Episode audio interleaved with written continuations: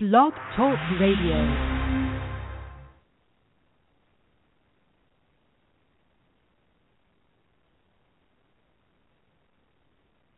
Keep waiting for the music. Where is the music? Sometimes you meet somebody just blows your mind.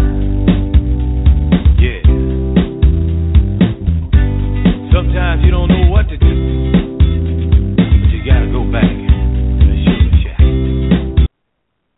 everybody. Good morning. Tom Hayes here on Blog Talk Radio, Upbeat with Tom Hayes, and my very special guest, and always great to have him on the show, Mr. Brian Culkin.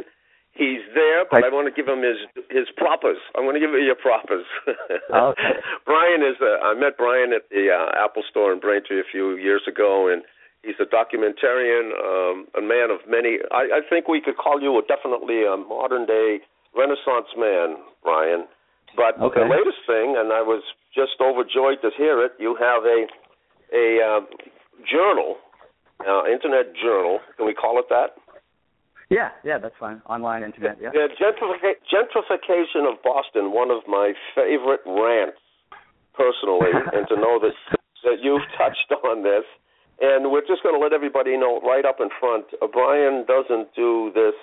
Yeah, he does this as an adjunct to all of the other amazing creative things that he does do in terms of media and connecting with people and giving people. He was a history major and um, at Skidmore, and uh, can I say All American athlete? I just did.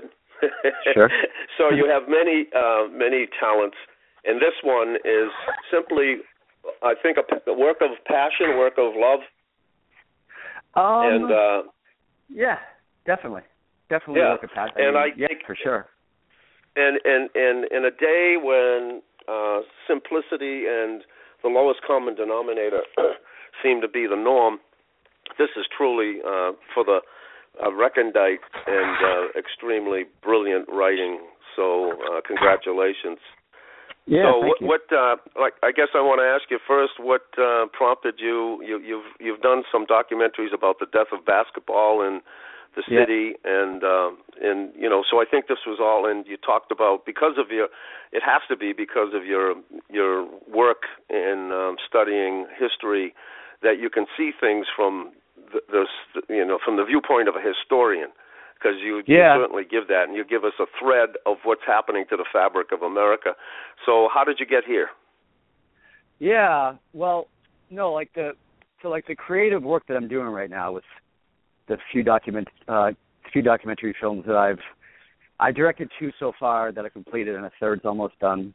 And then also with the um the books that I've been working on.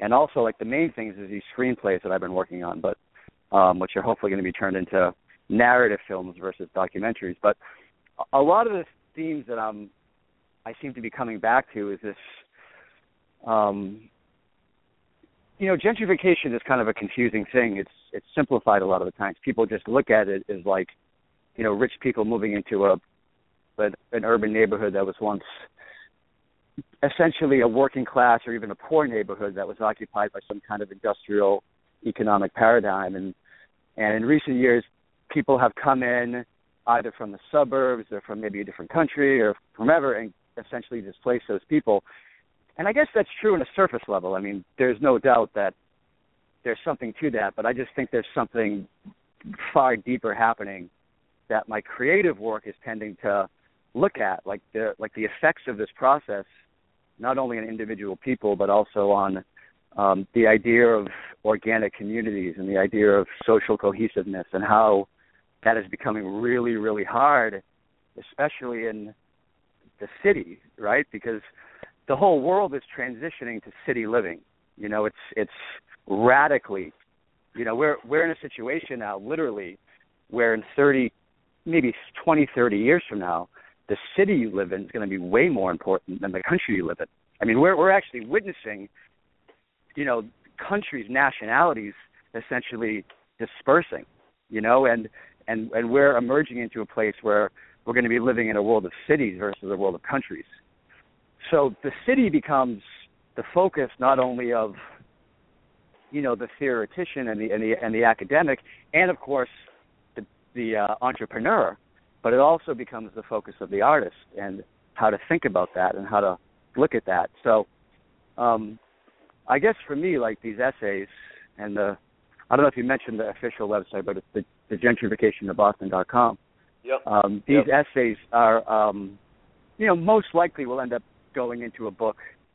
You know, I mean, I've I just started it a couple months ago, and I think there's a, or a month ago, and there's already almost thirty thousand words I've written. So it's basically, you know, a hundred page book already. You know, um, Yep. Yep. have to be further edited and everything. But yeah, I mean, I'll I'll probably like my idea was to write 20 essays, and I think I've written nine so far. So I have like 11 more kind of diagrammed out, and I just have to fill in the holes. But that's that's kind of the goal. But the reason why I'm doing it to me is because it's helping me think about the other stuff that I'm doing, like the screenplays that I'm writing, the films that I want to direct, um, the film, the documentary films I've always I, I've already directed, and then also too, like you know, for, for being an athlete, you know, to me, like seeing the real tragedy of basketball being um, completely exiled from the city is something that's it's it's, it's more of a personal thing for me. You know what I mean? Seeing seeing Sure. that process and and and the film The Mission was um it wasn't just about basketball, it was about public housing, you know, the Mission Hill housing projects and public housing in general in America. But also part of that of course was, you know, Mission Hill produced nine NBA players that were either that either played or were drafted in the NBA over, you know, a 25, 30 year period. And now that possibility, like the possibility of an NBA player coming from Mission Hill today is just impossible. Yeah. It's, totally Right. the the all, all of the social conditions that were there that were present to produce the basketball player have been eviscerated and they're gone and you know it's funny that Shabazz Napier who was the last you know who's in the NBA right now who won the national championship at UConn was really like the like the swan song of Mission Hill and I mean it, it couldn't have ended any better right a national championship being drafted in the NBA and and he was kind of in this long line of players you know, from Ron Jackson to Wayne Turner to Will Blalock, all these like, you know, top national players. King Gaskin's probably the best of all of them, um, who had a really kind of tragic ending to his life. But, you know, you you, you look at that ending with Shabazz and you know, and it's just the fact there, there's there's no Shabazz coming after Shabazz. It's it's over, you know? And Right. um, there's something to be said about that. There's something to to be sad about, and I guess for me, like one of the things that's I don't know if I'd say disturbing, but one of the things that people will say, like when I say, okay, that's this is problematic, people will say, well, you know, back in Mission Hill in the 80s and 90s, it was so dangerous, and people were getting you know killed every day, and there were drugs in the street, and that's why they they were so good at basketball because they because they gravitated towards that, and and of course there's truth there's truth to that, right? Mission Hill was a very dangerous place, but I think for me, like it's like, well, yeah, that's true, but why does it have to go from that to like this hyper gentrified space with no kids and no, you know, like random Right. youth sports? And like, why Right. does it have to go from that to that? Why can't it go from like those same people living there in a community, but having nine to five jobs and, and, and living decent lives? Like, why does it have to be one or the other? And I and I think that's the thing that people don't realize. I mean, it's to me, it's like very logical. It's like, why does it have to go from this to that? Like, there's other options, there's other possibilities, and that's the thing that's, you know, it's it's kind of funny because the one thing that I've I've gotten in wr- writing these essays, I've definitely gotten a lot of good feedback, and I've gotten a lot of hits on the site too, with you know, no, mo- just basically putting on my Facebook page. But one of the things that it's interesting because you know the type of writing that I engage in is you know it's it's I wouldn't necessarily call it academic. I mean, it is in a sense, but it's it's more like creative and, and intellectual than like purely academic because I'm not, you know, putting these neighborhoods under like a scientific gaze and quantifying all my observations. It's it's more writing in a tradition of of, of philosophical or sociological inquiry, and the it's funny because you know to me what I'm saying is what I'm saying very simple. It's very commonsensical, and of course I'm writing it in kind of a complex form that you know brings forth all these metaphors and comparisons and, and using I, I always use film to kind of get my point across I try at least in, in most of my essays to use a movie to to explain what I'm trying to say. Um, so people are like, God, it's just so complicated. I I wish it was written easier. You know what I mean? So it's it's it's it's, it's which which is true though to to a point. It's if you're not used to reading in that style, it can be a little bit. Um, um, so it's it's kind of like this this this uh, simplified complexity or this this um, complexified simplicity, one or the other. I, I don't know how you'd look at it, but that's well, it's, kind of what I'm. To me, I found it totally refreshing to be engaged on that level. It's because, as I started off in, with the introduction, that is vacant uh, today. You know, it's everything is written down, dumbed down, etc. So to make somebody, and they don't even have to. I mean, I don't know what they're complaining about. They don't even have to open a dictionary anymore. They can just Google it, or can they use their Yeah. three fingers on the word and they'll get a synonym. Uh, Yeah. You know, uh, so no, I find it very, um, very enlightening uh, Mhm. to probe the way that you are probing. I think. Uh, hmm again, it's been a favorite rant. You know, and, and I think you bring it out here. This is a shock to the the system and to the way that America was and kind of is, but it's rapidly changing. But it's a total Mhm. shock to to hmm. the cities. What it's is? a shock to the old neighbors. Oh, yeah, okay, yeah, yeah. yeah. I mean, Oh, and it's also Yeah, as oh, you yeah. point out. I think, yeah, I think you're very generous in pointing out that the victims are not simply the people who are being displaced, but I love the way that you're saying addressing a real crisis, which is the robotization, the you know the the loss of the anonymity of the the the gentrified. Yeah, yeah. No, I mean it's that's another problem I think too. It's like when you go into the urban neighborhood, it's the way again. This is a very complicated thing, right? So the way people have to digest it and think about it, you know, you live in South Boston, so take South Boston for example. People will say it's the South Boston person versus the yuppie, right? And Mm. that of course is the that's the worst way to think about it. I mean that's the absolute worst way to think about it because you you totally obfuscate what's actually happening and um, you miss the layers of complexity, the, the the subtleness of what gentrification actually is. And you know, like as I said, the technical, like if you were to look up gentrification in the dictionary, the, the etymology of the word gentrification comes from gentry, which of course is kind of like a, a more wealthier or landed class. Um, so it, it evokes, as I said in the beginning, this idea of, of wealthier people displacing poorer people that were once part of an urban neighborhood.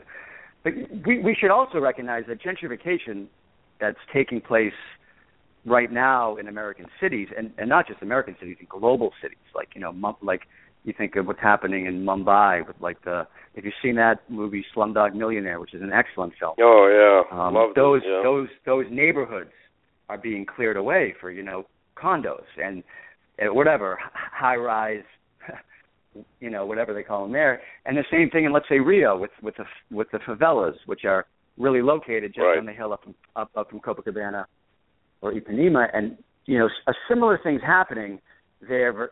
Let's say in South Boston or the North End of Mission Hill. So it's a global phenomenon but I mean, look at Paris in the 1840s when when when um when Napoleon had Haussmann reconfigured the, the entire um spatial parameters of Paris and then all of a sudden the impressionists come and start painting this this kind of disruption like Manet and Renoir and Monet 10 years later. So gentrification has has come historically in different shapes and forms. But what what we're seeing now is essentially um a situation at least in American cities and again it's def- it's different for each city. Like for, like Chicago, for example, it hasn't even happened near to what's happening in, let's say, Boston, New York, just because Chicago is so geographically huge and and and, and wide that it can't happen at the intensity it's happening in a place like. Bo- I think the worst place of all has to be for me Washington D.C. I mean, that's truly incredible what's happening down there. I mean, truly, truly incredible, and it makes it it makes what's happening in Boston almost not even that bad. Um, Really?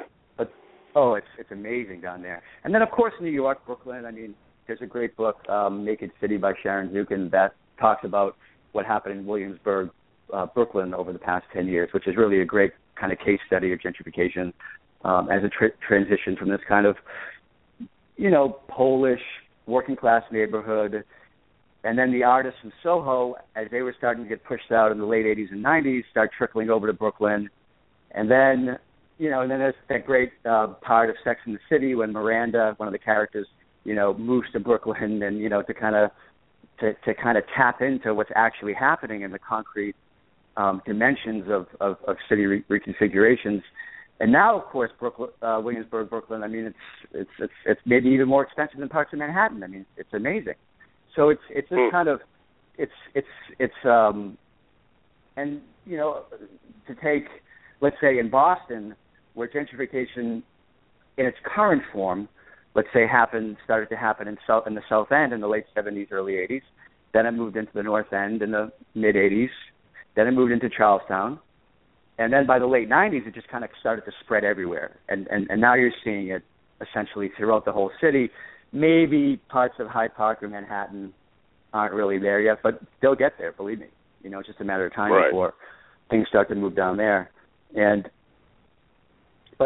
the I, I guess back to the original point is that the, the way to think about it for me is like the the definition that I used and, and really made up myself is I evoked um, um, some of the discourse that's central to Gestalt therapy, which is a which is a psychological system developed by um, Fritz Perls and Paul Goodman in the 1950s, which is about this idea of contact, how the individual makes contact with his environment. So to me, gentrification, mm-hmm. it's not. Um, it's it's just the way we we it's it's the way a neighborhood and the people in the neighborhood make contact with each other in the space that they live in. And when you look at let's say an old like an old neighborhood in Boston, like let's say South Boston 20 years ago, or South Boston 80 years ago, or Dorchester 20 years, or, or Dorchester 80 years ago, there's a there, there's a different kind of contact process happening in the, versus today, in the sense that there's a more organic neighborhood. The, the the social systems are way more tightly organized. Um, there's more solidarity. There's more history. There's more meaning. You know, I always use the example: you can go across the street and borrow butter from your neighbor without a problem. Whereas today, you know, I mean, imagine in South Boston today if somebody like walked across the street and hey, can I borrow some butter? I mean, that would be like almost crazy. You'd think the person was like, you know, insane or something like that. So it's it's um Tom, you there? Hello?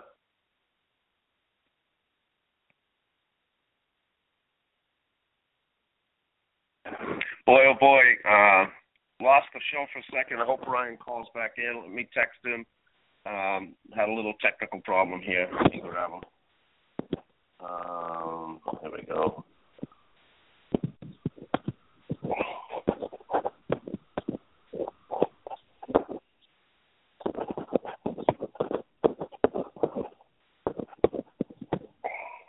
Okay, let's see. Oh, there he is. Good, good, good, good, good, good. Sorry about that, Brian. We had a little technical That's okay. glitch there. That's okay. Uh, so where where where was I before you got cut off? Uh, just you know, were getting right to the crux of the matter with the what the real problem is. Um, you know the fact that you know what's going on in Washington, what's going on in Brooklyn. You know you had the artists you know moving out of. Uh, okay, yeah. Well, what what what I was kind of getting back to my original point is that did I mention Gestalt therapy yet, or, or was that cut off already before that? Gestalt therapy and the connection of the individual to his environment. Yep. Okay, okay. So I did say that. All right. So what I'm, I guess, back to the original point is that, like hypothetically, like the North End 20 years ago, or the North End 100 years ago, versus today, or Dorchester 20 years ago versus today, the the main difference is this is this uh, contact relationship between the people and the neighborhood with each other, with with the neighborhood itself, and that you know 20, 50, 60 years ago there was more of an organic whole system of relationships. There was um, there was more community history. There was more community meaning. There was more of a you know the social world was more elevated, let's say, than just the pure um, relations of the economic world. So today, of course, what you're seeing is that what's most important is the economy, not the social world. So that's a real clear difference between a gentrified neighborhood and a quote unquote traditional neighborhood is this inversion of social versus economic. Today, it's like like everything is like an economic relationship, right? How much money you can make in your house, da da da da, and so you essentially see the co- like when that happens, the contact becomes less intimate, less authentic. You know, I, I always use as an example. Are you there, Tom? Yeah, I'm listening. Yeah. it's Okay, great. okay. So, so w- what I'm saying is, as an ex- like one of the examples I always invoke is that, you know, today if somebody walked across your street, let's say, in Southie, let's say, and knocks on your door, just just some random neighbor, hey, can I can I borrow a stick of butter? You you look at them like they were crazy. You know what I mean?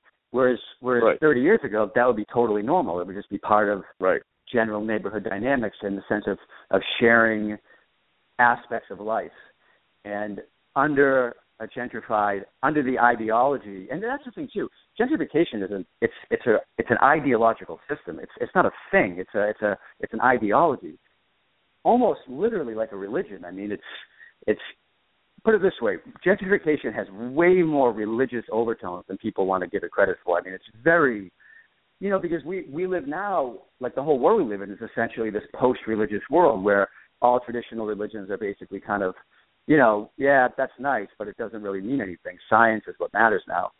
So people still need that something to have meaning in their life, no matter what. You know what I mean? And so gentrification becomes this kind of pseudo religious type of situation, and um, and as I was saying, Yeah. with that Right, with and- that and- inversion, and the- yeah. Anyway, Right, and the individuals, and I think you bring that out beautifully in the articles, is you do shift it from what most people target, you know, as the poor being moved out, to yeah. So, but the people that are supplanting those people are lost. And yeah, and yeah. Again, well, that's I mean that's a thing too that that like the quote unquote neighborhood people like they look at the new people that come in and think, oh, these people have so much money, they their life's so easy, you know, they live in these nice condos, and, and look at us, we have nothing, and and they that totally misses the point. I mean, big time, because like these people that quote unquote these people, right? I hate to say it like that, but you know that that word people use, the yuppie quote unquote people are are deeply suffering. I mean, their whole life is like paying their mortgage and you know going to networking events and you know the endless stream of of, of meetings and da da da da da, and they totally lose that sense of neighborhood, that sense of particularity that once defined, you know, na- inner city neighborhoods. So the the yuppie for like let's say the Southie person, it's like a bipolar symbolism in the sense that in one way they represent these notions of like economic displacement and oppression, right? Because they're they're moving in, they're kicking them out, and they're moving to Weymouth or Brockton or Braintree, wherever they go. But on the other sense, they represent like the symbol of pleasure and leisure and happiness. So it's really like totally confusing, and that's why in the last essay I wrote, I used the example of the 2010 Ben Affleck film, The Town. I mean that I mean that film. When when you look at it from gentrification's kind of standpoint, I mean it it just describes it absolutely perfectly. And of course, no one really sees this because everyone thinks the film's about bank robbery. But of course, ultimately, that film is about this relationship between Ben Affleck, who is the quote unquote Charlestown bank robber, old school Boston person, and Rebecca Hall's character, who her name is Claire Keefe, who is this you know yuppie bank teller who lives you know you know who, who bought a condo in Charlestown, basically. You know what I'm saying? And what you have Right. in that film is is you see that dynamic. I mean, really good, because what's happening in that film is Ben Affleck, who's basically representing the old Boston, is looking at Claire and saying, God, he's basically saying, God, I can't stand this old way of living. Like I'm robbing banks. I'm I'm kind of like involved with all this drama. I don't want to be involved with. All I all I want in my life is just to have a nice life like Claire. I mean, she seems so simple and like her, you know, like she doesn't get arrested, and you, you know what I mean. Like they, like he's looking Right. at her and he's he's basically saying that. But what what we don't realize is Claire is saying the exact same thing in a different way. She's looking at Ben, the bank robber, and saying essentially, God, my life working at this bank is so miserable. Like I can't stand it. Like it's it's just it's it's so devoid of meaning and you know this this this lawyer I was dating was such a jerk. I can't stand him. Yeah, sure, you know Ben might be, or Ben's name is Doug MacRay in the film. Sure, he might rob a couple banks, and sure, he might be a little crazy, but it doesn't matter because I want real. I want a real relationship. I don't want these surface relationships. So it's it's really funny how that film totally encapsulates that divide that we see all the time in Boston between the, the quote unquote yuppie and the quote unquote neighborhood person. It, it just describes it. And from the standpoint of gentrification, the problem with the film from the from, from the gentrification standpoint is that it doesn't result like that film actually, in my opinion, it's like gasoline to gentrification. It, it makes it go like 20 times faster because at the end of the film, it just leaves you in this like total suspension. It it it does not resolve. A, they don't like. There's this kind of you don't know if they're going to get together. They might get together. Like Ben basically robs Fenway Park and then like kind of escapes somewhere, and he sends her the money, and then she, which is like totally bizarre, she takes the money and donates it donates it to some Charlestown hockey rink. So I mean, it's like like the like like the like like like the Boston person watching this is like totally confused at the end of I mean they're they're like what is going on? Of course, a lot of this is unconscious. They're just seeing this and, and not getting what's happening. And so there's no articulation that explains I mean it, it confuses the situation. I, I can't even tell you what that film how can how it's weird. It explains it in the sense that it just shows how confusing it is. You know what I'm saying? If, if that makes sense. Right. It, it just well, tells there's you a, how there's a great line in yeah, but there's a great line in there where he says, I'm not, "I can't wait to put this city into my rear window."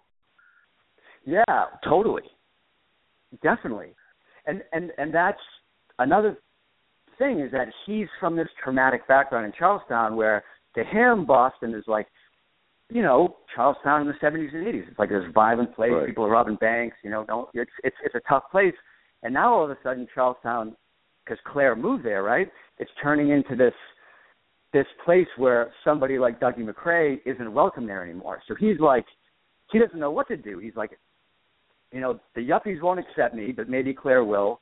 My friends are going to kill me, so I better get the hell out of here. You know what I mean? Right. So it's it it it brings forth this this dimensionality of the just absolute confusion that people are seeing right now in Boston.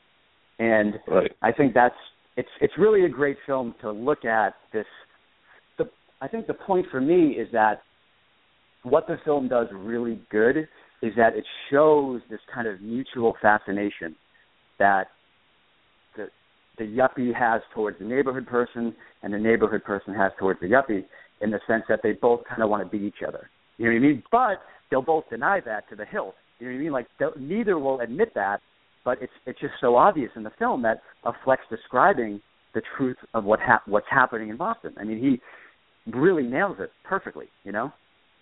Yeah, and I think um well I I was right in the middle of that that being here for 25 years and living in Boston my roots were in Roxbury and then my teen years I hung out in the true Southie with all the grit with all of the gangs and you know with Yeah. the, the crime and and I told my friends at the time. I mean, I got to be about twenty, twenty-one in college, and I'm still hanging out here. And uh, these are people that I just deeply love.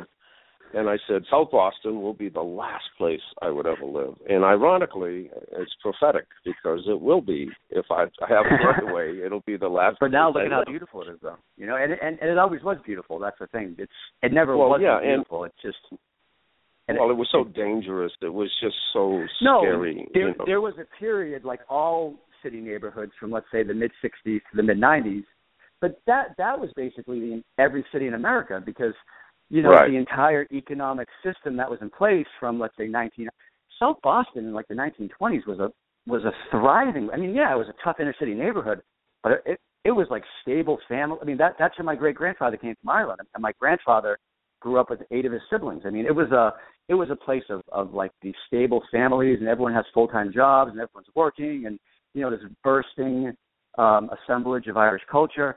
And then after the war, you enter into the crisis period of the city, which is basically from the 60s to the 90s, when all of those systems that were in place prior to the Second World War, mainly the economic systems, because the the economy starts to enter into this this idea of globalization. Boston Yep. factories that that are selling wallpaper or whatever to Boston people, they're going to China or they're going to Vietnam or wherever Right. they're going, and and that's disrupting the whole social system in these neighborhoods. So you have like this 30 year period where all the neighborhoods become and you know and another essay I use of course Good Will Hunting where Goodwill like Good, Goodwill Hunting came out in 97 right I mean that film is basically showing like the last men standing in Southie of the old like it's like everything right. it's it's like they're the last ones left and like to me when people say Good Will Hunting represents true South Boston culture I'm always like no it doesn't it represents like the total death of it's like it's like representing this kind of disintegration I mean look at Good Will Hunting. Like, how dysfunctional is that neighborhood? I mean, it's crazy. Oh, and Oh, yeah. and and of course, it's no coincidence that the the very day Good Will Hunting comes out, people go to Southie and start buying condos. I mean, it's of course because you look at that Right. film and you're like, oh my, oh my God, it's right next to downtown Boston. The people there Yeah. are obviously totally crazy, so we can just probably go in there and buy all their places. They won't even know. You know what I mean? Right. So that's that's essentially what that film does, and and now you have essentially from the late '90s to now is you have the reversal of what happened after the war, where the city starts to rebuild itself, right, in a totally different way, as a global city that's centered around, uh, you know, capital relations, um, incredible technology. Obviously, I mean that's really the main thing. Is like this unbelievable pr- proliferation of technological sciences and Boston, especially, you have like the whole biomedical field um, that's changing the whole landscape of the city. But you know, back to um, Tom. yeah, I'm here. I'm here. Yeah, okay, sorry. But back to that that period of um of between the 60s and the 90s when the city enters the crisis period, that's really when you have basketball becoming the sport of the city. Whereas before the war, box like in, in one of the essays that I have on the site that I'm posting is like if you divide the city, right? Let's let's say Boston into three periods. Number one would be like 1900 to the middle of the uh, 20th 20th century, like 1900, let's say 1950, and the sport of the city at that time was boxing, because boxing represented the economy. It represented the industrial economy, this idea of manual, organized, collective manual labor, and boxing becomes, as it was, the most popular sport in America. And then as the American factories start to close after the war, you have this like breakdown of society. Like, you know, you, you have like the crime and the drugs and the crack and all the stuff that was part of the city from the 60s to the 90s, and that's when basketball comes in because street basketball is like you know the total representation of this like crazy neighborhood where people are out in the streets and kind of engaging in these like creative acts. You have hip hop music, which is the great corollary to to uh, street basketball, and you have and now, and now for me in my analysis, the new activity of, of of the neighborhood is yoga, right? You have Yeah. you have yoga studios now. it's true. No, it's yeah. true. It's no, it's absolutely true. It's so so so you, you can kind of for me the the way I think about it is like the first half of the 20th century, the neighborhood activity of the city was boxing because it embodied and lived out the principles of the industrial economy: toughness, hard body, durability, working. Um, you know, all those things that that once were the reason. You know, um, an ethnic consciousness, like I'm Irish, I'm black, I'm Italian, whatever. Then, as you move into the post-war situation, you have the city of crisis, and that's when basketball comes in. Because bas- I mean, if you look at basketball before the Second World War, it's like guys with like white guys with shorts up to their you know Right. high thighs, like you know like George Mikan doing hooks. It's this really boring game of basketball. But what happens in the '60s, and and really to me, Jimmy Walker from Mission Hill, he's like to me one of the guys that really revolutionized basketball in a big way. The spin move, behind the back, the the fast Right. break, the slam dunk. I mean, these moves, when you look at it, they're like the opposite of boxing. Is like like boxing pulses with the factory. It pulses with the time clock. Where basketball in, in particularly like playground basketball, it's pulsing with the closing of the factory. It's like all those rules that once governed the factory are like gone, and now it's like, okay, let's put it between our legs. Let's let's do a behind the back pass. Let's let's let's do a fast break, right? Right. And then what happens in the late '90s when gentrification starts to come in? Then you start to see yoga taking on that new role because yoga. Well, I, I would, I would, uh, yeah, but I would also interject. Bigger than yoga is jogging, running. Running is the sport. No, it is, but it's it's no. And again, I'm not saying like you know hockey was big during basketball too. I'm, I'm not saying it's yeah. just one thing. I'm I'm just saying right. yoga can tell us a lot about the situation because sure, the sure. economy of today. I mean, what's what's the main thing the global economy demands of today? Flexibility, without question. The, right. the workers of today are expected to be hyper flexible, hyper mobile, always changing their jobs, always working from their smartphones, da da da da. And yoga, and again, yoga to me, because I, I I practice yoga all the time by myself mostly, because like when when I see the way yoga operates in the city today, it's it's kind of like not to me at least. It has this obscene version of yoga in that like what what yoga does really good is it allows people to like deal with the trauma of gentrification. Like people are so friggin' stressed out that they go to a yoga studio and you know, like doing the class allows them to, you know, kind of deal with themselves for that day. But for me, I think yoga, in in the way it's practiced in certain ways, it makes the situation even worse because it, you can, because you stop to have like critical thought and you stop to have um, you stop to look at the situation for what it is and you adopt this yoga gaze. It's like, oh, everything is great, all is love, yep. da da da da, yep. and it and yep. it stops the situation. Now, yep. and I should just say this to defend yoga. Of course, there's a possibility of practicing yoga and still being able to have this real critical gaze.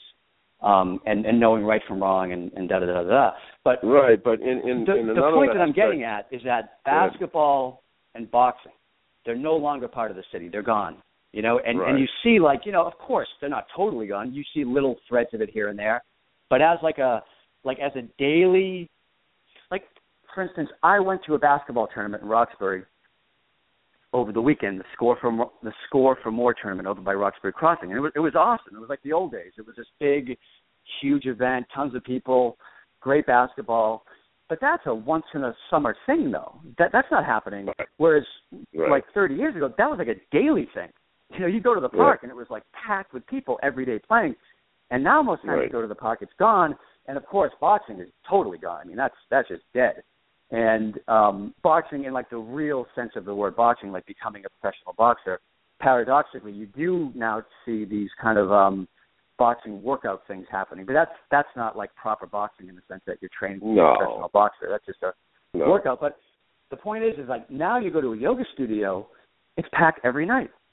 It's Yep. it's it's almost like a, a basketball playground in the 1970s. It's every night you go to the, like a big studio, like let's say Back Bay Yoga in Boylston and South Boston and, and on Broadway, completely packed with people. So the point that I'm getting at is not that running isn't the sport. Of, yeah, I'm sure there's a lot of things, but to me, yoga, in the same way boxing once did, in the same way basketball once did, embodies the the the, the zeitgeist of the time. It, it it just it just really encapsulates the relationship between the city Yep. I and agree. the economy. I agree. And it yeah and the thing is, it's tribal. It is Totally totally tribal. totally but in a different way though and, and again there's you know you think about boxing as as an example you know and certainly basketball because it was an outside thing but i mean you look at boxing in like let's say the 20s right which is really like the, the golden period of as boxing made its national ascent you know jack dempsey tunney Right. you get this kind of feeling that boxing is becoming the American sport.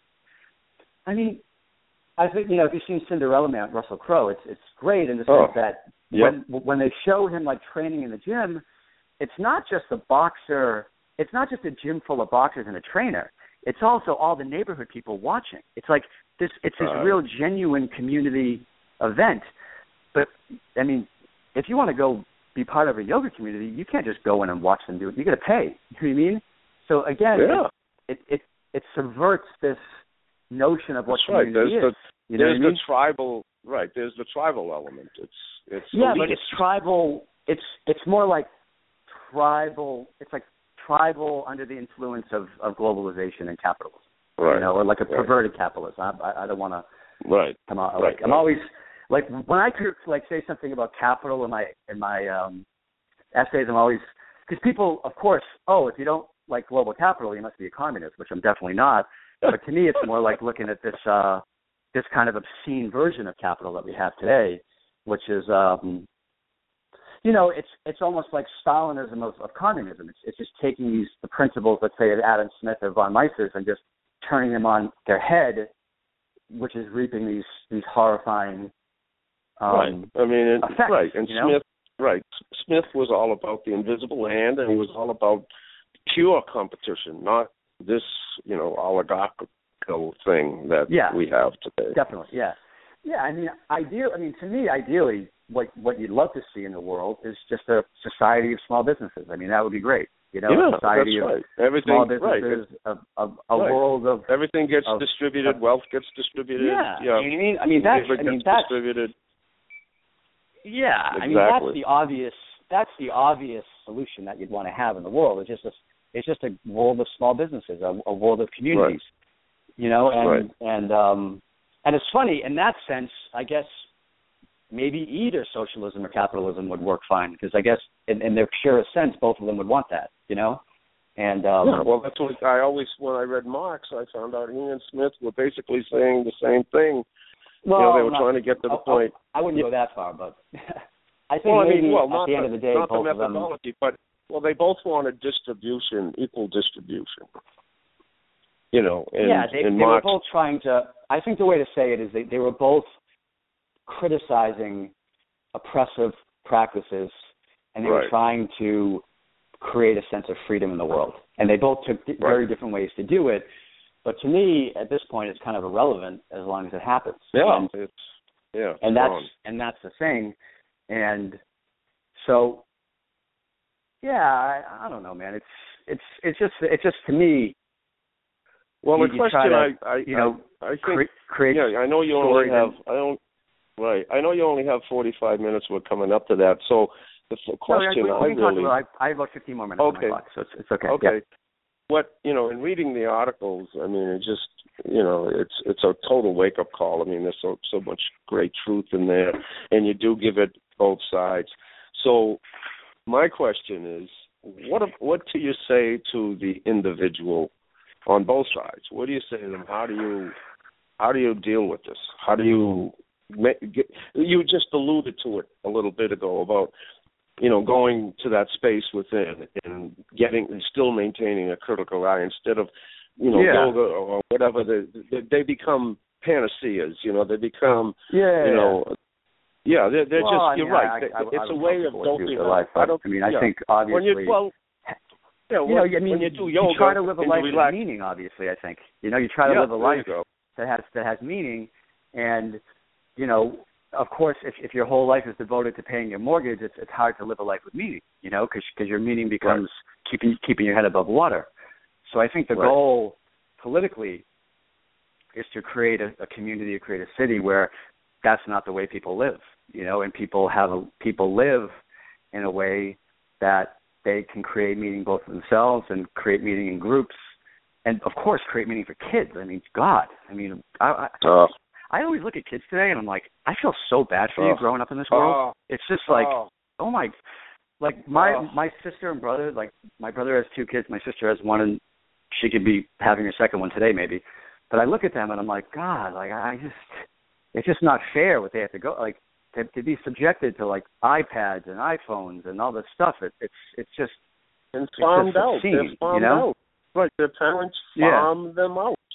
yeah You know, they're in little Yeah. farms. You know, they Yeah. they don't get the attention, the care, the love, and and it propagates more. I mean, it's going to get worse if without the well, love it, it might, it might, it, it could also get better. I mean, it's, it's definitely one of those things where ho- hopefully it will, but you know, you you need you need some kind of vision to, for that to happen.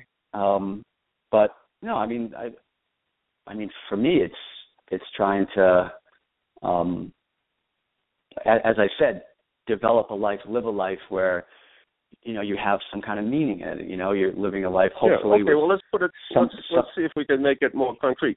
You have a kid. Let's assume you have a kid. What would Yeah. you say to your kid in the you know approaching his teens and ready to jump into this crazy before he before he goes to college? Let's do it that Yeah. way. You got a kid who's going through high school, and what are your words to him? How would you say, listen, this is a crazy, crazy globalized oh community. man, what do you do? even- That's like so unfair because I'd probably say something totally because like you're a parent, you'd be all stressed out saying stupid stuff. So I, I don't even know what Well, I say. okay, but- say a, say a, say a kid in the neighborhood. Well, I mean, you know, and, and, and that's the thing because I've talked to my brother about this a lot, and it's you you kind of have this Sophie's choice because in one sense you don't want them to be on a computer all day, you want them to you know develop their their humanity, right?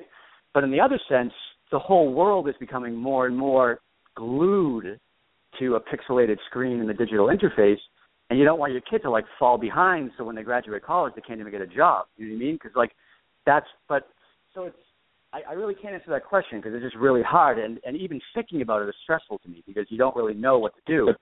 But I mean, it's it's that's the whole point of it. It's it's kind of like nightmarish in a way.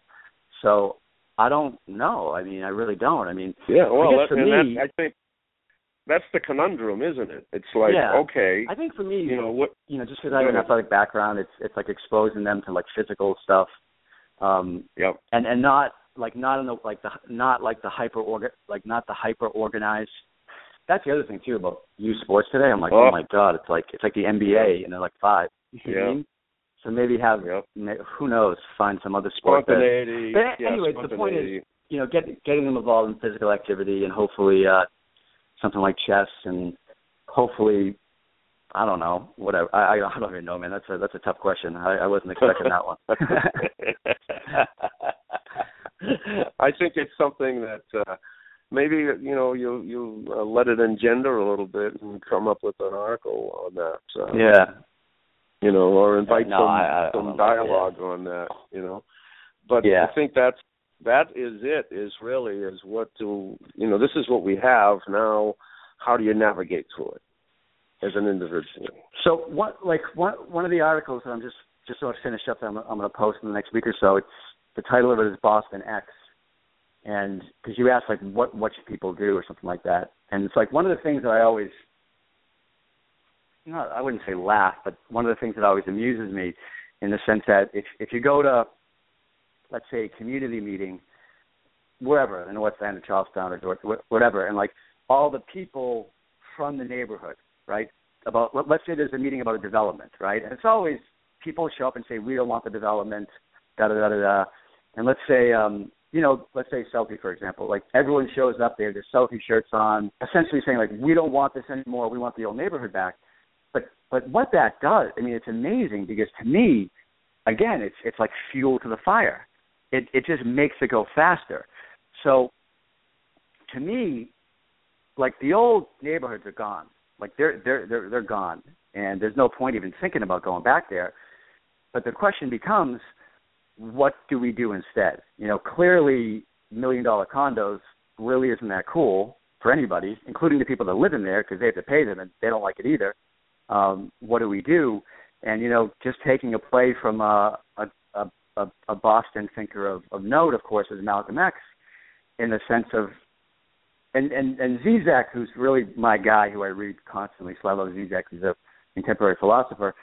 He says that people have the X of Malcolm X totally misread of what that means, in the sense that the traditional interpretation of Malcolm X is that he put that X in front of his name at the end of his name because he was like a victim and like you know his whole family history. He lost it when he was came to Africa from Africa, and he, you know his family was a slave and you know, like the little name, which is his real name, wasn't really his name, so he put an X there to kind of show his um his victimhood, which of, of course that's true in a sense. But Zizek's like, no, that's the total wrong reason why he did it. He did it because the X was the ultimate mark of freedom. It was it was like the moment he became Malcolm X was the moment he could become anything he wanted. It it it, it was it was wiping the slate clean from the past and it was opening up something new. So to me, of course, that is the ultimate strategy for the for like let's say a neighborhood is to become an X, and you open up a possibility of something totally new. So like hypothetically, like in my mind, I always laugh about the situation. Let let's say there was a meeting in the North End, hypothetically, about well, the North End, there's really not many people left there, but let's just say hypothetically, and everyone from the North, like old North End people, came and they had like X T-shirts, or and or they were like, we don't even care, we don't want the old North End back, we want to create something new. That would like scare the bejesus out of like the develop. I mean, t- that would terrify the developers. Sure. I mean, terrify sure. because they're expecting this pushback of like we want the old neighborhood back, like we don't want your development. But of course, that only ignites the the, the, the fuel even further. So there's more development. But the moment you say, okay, fine, we don't want the old neighborhood back, we want something else. We're going to create something new. That's the moment when something can happen. That's that's yeah, the real like that. moment something can happen. You know what I mean? And that's of course something that you need leadership for. But it's really, you know, and it's funny too because of course Malcolm X, he developed his whole ideology essentially. You know, mo- most of his intellectual development happened when he was in prison at, at Concord State Prison, right? After he after he was arrested for robbing those rich people's houses in Beacon Hill, right? When he was living in in in, in, in, in, in Dudley Square, and that's where he started to you know develop his his intellectual ability, which which at first was kind of Right. you know a little crazy with the Nation of Islam, and then by the end of his life, right before he was killed, it was really opening into this like really humanistic version of of both Mhm. Islam and people, and like that sense of militancy was was kind of fading out for this possibility of genuine humanity, genuine love, all these things Mhm. that great. And it's it's really too bad because you you wonder what he would have been saying had he lived a couple more years. I mean, it was really it but the point that I'm getting at, I guess, and, and again, this isn't my thing. This is what Zizek says, which I totally agree with, is is this idea that the X is not the mark of the victim; it's the mark of the it's the, it's the mark of freedom. It's the ultimate mark of, okay, you did this to me, you did this to my family, you beat me down, X. Now I'm something totally different, and that's Yep. I think the the strategy. Well, but of course, you know, it's- the, the it's always fear of the un, fear of the unknown is always the biggest fear. right? Yeah. But I mean that So, yeah. me, again, I don't I mean it's tough. I mean, you know, to me it's like I'm I'm I'm approaching this from an artistic perspective in the sense that I just put out ideas and, and then you, you let the the quote unquote politicians take it and run with it. I mean that's how it's usually gone in the world, right? It's like the artist produces the idea and then it's formulated philosophically, then it's formulated politically, and then science articulates the dimensions of the idea into concrete, quantifiable terms. So that's kind of what we're happening, what, what's happening. Right. Well, it's uh, brilliant, brilliant stuff. I th- and it couldn't be more timely. Uh, I think it, the fact that you, you know, I came away from your articles having empathy for what I thought was the enemy, and Yeah, you know, and see, and I think that's, you know, it's extremely No, I- significant. there's no bad people in this whole thing. That, that's just, I mean, even the Right. developers. I mean, you, you you can't even say they're bad because they're probably stressed out of their mind trying to pay their bills for their kid. I mean, it's it's it's not a thing of right or wrong to me. You know what I mean? Like it that's just the thing is too with right. my articles. It's like I really hope no one thinks that I'm like calling people out and trying to like criti I mean, I I wrote this pretty brutal critique of this uh, this Australian artist that just put her. Did, did you hear about that? The the, the rabbits on D Street. I that- just that saw it when there? I went to the site there. Yeah. Yes, I, I mean, I wrote this. I mean, I almost kind of felt bad after I read it. I mean, it, it was pretty scathing of her work, and I mean, you know, it it was deserved, and I would totally stand by it in terms of, um, like it's it's intellectually defensible on many levels, and I'd, I'd have no problem standing by what I wrote. But yet, as a human being, you don't want you don't want to like you know totally rip someone apart, you know. But and and that's why in the last paragraph I kind of essentially apologized to her. But the point that I'm getting at is like she's not like a bad person. You know what I mean? It's it's not like she she Right. did this to like to like be a bad person. In the same way, I don't think anybody is doing. I mean, whatever. I mean, like that's not what it's about. It's it's it's more about writing about it to think about okay, so what what other options are there? You know what I mean? That's the real Right. thing. It's not it's not right right or wrong. Right. It's not a moral thing. Oh. It's like gentrification. Like it, gentr. The, the way I say about gentrification, it's it's like the exact same thing of like, you know, how much Diet Pepsi you drink, right? That not, Right. that might not be a good example because we know Diet Pepsi is not good for you. But hy- hypothetically speaking, how much Diet Pepsi you, you drink is not a moral thing. It's not like right or wrong. The answer for Diet Pepsi is just more. Just drink more. You know what I mean? It's it's there's no moral component that accompanies that decision. And it's the same thing with gentrification. It's it's not a right or wrong thing. It's just more, more. So it it, it Right. operates.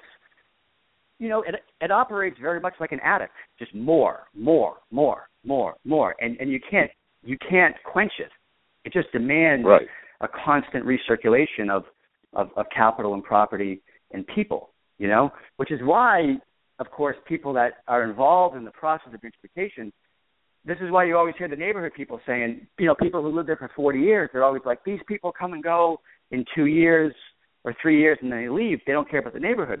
And it's like, yeah, of course, because that's the whole point. That's the system they're involved with is a constant recirculation of ideas, technology, and capital. It's continually regenerating itself and multiplying itself and dispersing itself.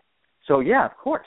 But but that's not a but the point that I'm getting at is that that's not a moral thing it's not like these people are bad people for living in a place for two years and their job sends them to Shanghai. It's that's just how the system is. So the Right. question doesn't become right or wrong. It becomes, all right, so what kind of new system can we have? You know? Right, right, right. Great point.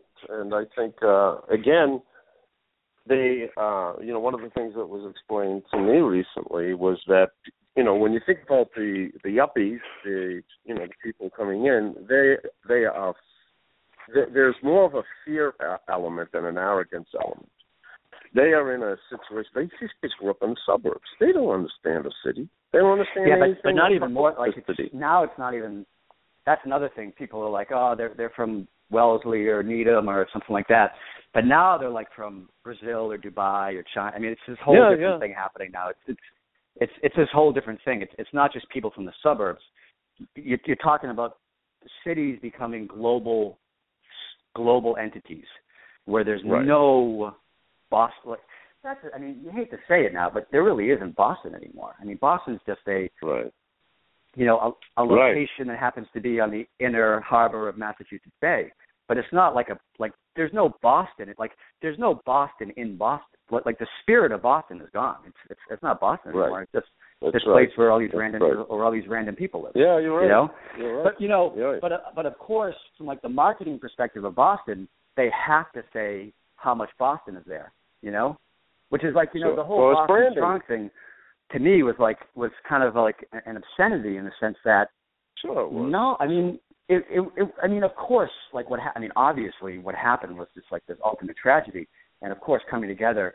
But it's it's like um, the point that I'm getting at is that Boston Strong was much more strong in its like marketing T-shirt than it was as an actual fact. That's the point that I'm getting at. Right. You know, it's of like course. it's like now all like all reality is like like the reality of put it this way the reality of boston is much more in like good will hunting or like a marketing flyer or uh wh- whatever than it is actually in boston you know i mean it's like it's it's living on the internet now versus living inside of our daily lives that's that's the point that Yeah, i'm trying to make It's branding. It's branding. Oh, yeah of course it's branding you know exactly. Yeah, because I mean, what would you? I mean, if you were going to literally brand Boston right now, like very authentically and honestly, I mean, what could you brand it as?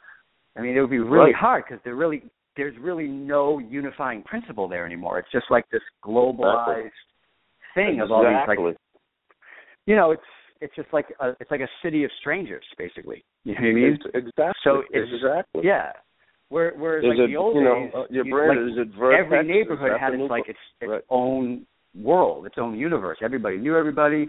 It, you, you you could articulate the spirit of the not just Boston but of the neighborhoods. Whereas now you can't do that in a real way. You can only do it for like marketing flyers. You know what I mean? You can't do it really. Right, exactly. You're right. It's you know what is it? Is it Vertex? Is it uh, Yahoo? Is it you know what is it? You know. Uh, yeah. It, it's But again, you know, this, and this is the world too. And just before I go, Tom, the last thing I wanted to say is that, and this is the last thing. It's not so much that Boston is being gentrified; it's that oh literally our life is being gentrified. It's not Boston; it's our life. You mean like life Right. is being gentrified? Like you're like everybody's life is just descending into this this kind of unauthentic situation of like digital encounters and you know surface relationships that are based on like you know business like you know business ties and it's it's descending away from the, the reality of what it means to be human. So again, it's like to me, it's not Boston's not being gentrified. It's like we're like we're being gentrified. Like we as human beings are being gentrified. We just happen to live in Boston. In the same way, in New York, it's not so much New York is being gentrified. It's the people that live there, and they just happen to live in New York. That's that's the point that it really is. Well, again, every uh, time we have one of these encounters, they're brilliant. Excuse the uh, tickle in my throat here, but allergies. Brian, you want to? Uh, we got to pick up the, on this uh, again, but I'd really Yeah, like love to, to, uh, love to see some because I know it's it's who you are. I'd love to see some some direction for the in, how does the individual deal with all of this. Yeah, you know something, man. I totally don't even go there because it's like then you turn into like some weird, you turn into like some weird life coach, and it's like I'm kind of all set with that. you know, it's, it's, it's like it's you know, I mean, you just try to you know, I don't know, pick up a pick up an old book of philosophy.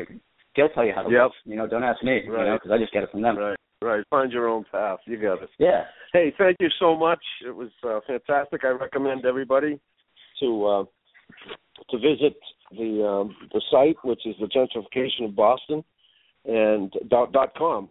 Is that right? Yeah, gentrificationofboston.com. Yep, that's it.